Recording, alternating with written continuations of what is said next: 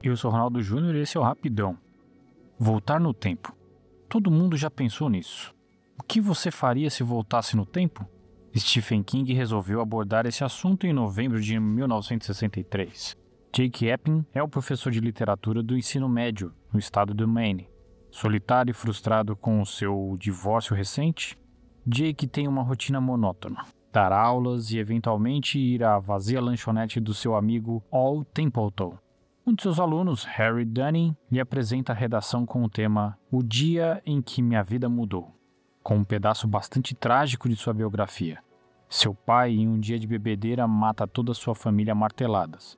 Harry, ainda criança, sobrevive, mas as sequelas ficam para toda sua vida. Jake fica absolutamente chocado com a história.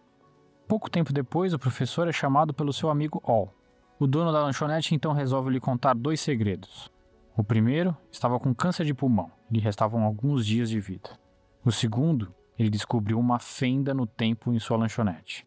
Jake, em primeiro momento, reluta com a ideia, mas é convencido por Al a testar sua experiência, descer em uma espécie de alçapão em sua despensa, e chegando ao fim da escada, Jake estará em 1958. Antes dele descer, Al revela que quando ele voltar ao presente, mesmo que Jake passe anos nesse lugar, quando voltar, só terá se passado 2 minutos no presente. Depois de sua primeira viagem insólita, seu amigo revela mais um segredo. Ele tem um plano grandioso. Mudar a história impedindo a morte de John Kennedy, mas ele mesmo não poderá cumprir a missão, porque seus dias estão contados. Jake, depois de uma luta interna para absorver tudo aquilo, resolve seguir o plano, mas não antes de resolver o caso de seu aluno, que teve a família destruída pelo pai bêbado. Esse é apenas o começo de um livro que explora bastante esse pedaço da história americana, cheio de detalhes e com uma base bastante clara na teoria do efeito borboleta, em que uma simples mudança pode desencadear grandes acontecimentos.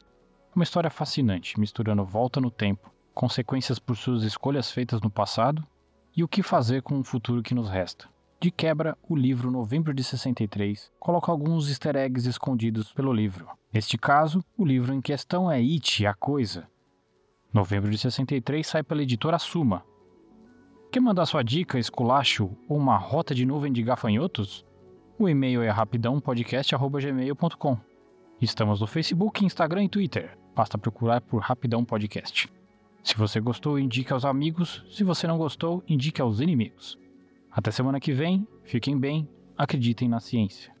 Um abraço.